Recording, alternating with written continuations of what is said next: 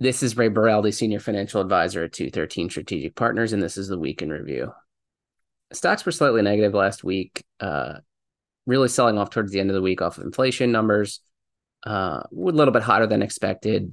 Not so much the the numbers themselves, but more so the trend in the last couple months uh, and the expectation on where rates could go from there. At the market right now perceives we're probably at max tightening and uh, really not a need to raise rates much further than things are at this point in time. And I think anything from the Fed would probably move the market a little bit further if they were to move up another quarter basis, 25 basis points or half a point. Uh, biggest thing right now is going to be earnings, good earnings from big banks. And if earnings continues to be on the upswing, I think that'll keep markets in this range that we've been comfortably in for the last six months, between 4,200 and 4,500 on the S&P. So Dow Jones is very slightly positive for the year, up just less than 3%.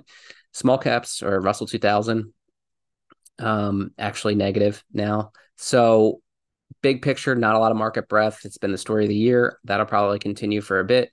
Uh, but if we did get some earnings that were really positive, you could see the market go up another leg from here and probably earn back a lot of what was lost between the end of July and today.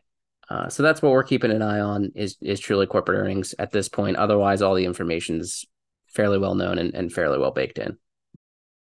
And Hightower Advisors LLC or any of its affiliates do not provide tax or legal advice.